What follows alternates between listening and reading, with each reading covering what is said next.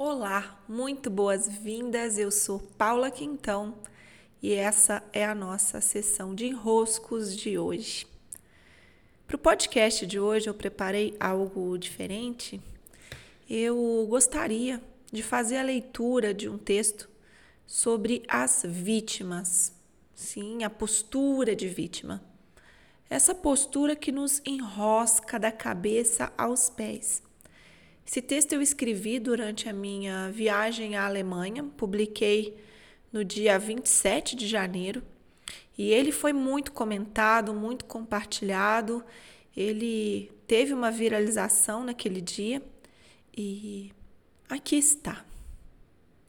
Sobre a Segunda Guerra, foram cinco anos, quatro meses e doze dias. Vi esse marco nas paredes da fábrica Schindler aquela mesma da, do livro, do filme, a lista de Schindler.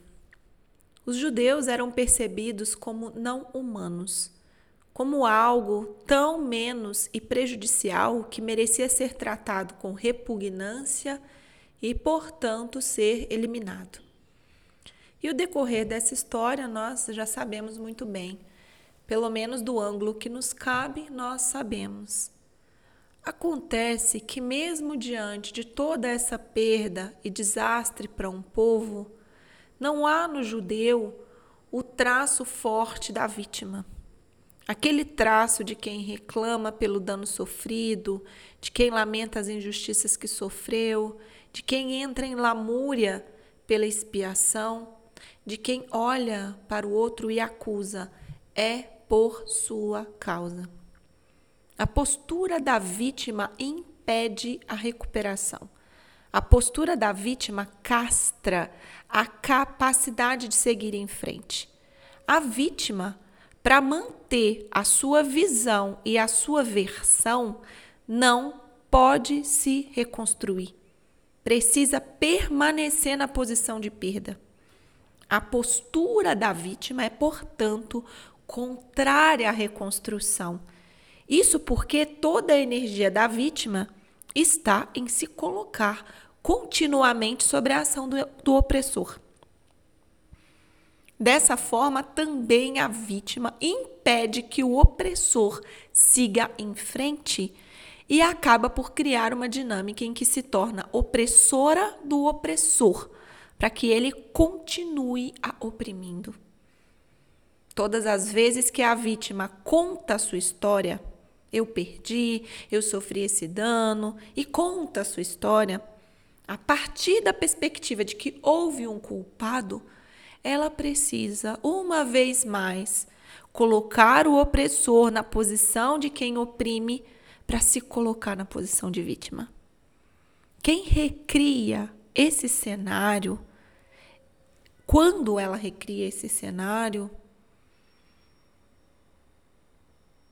oprime.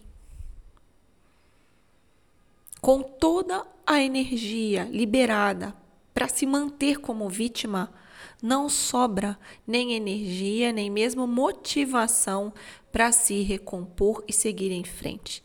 Para a vítima é mais confortável e prazeroso se manter no lugar em que diz a culpa é do outro.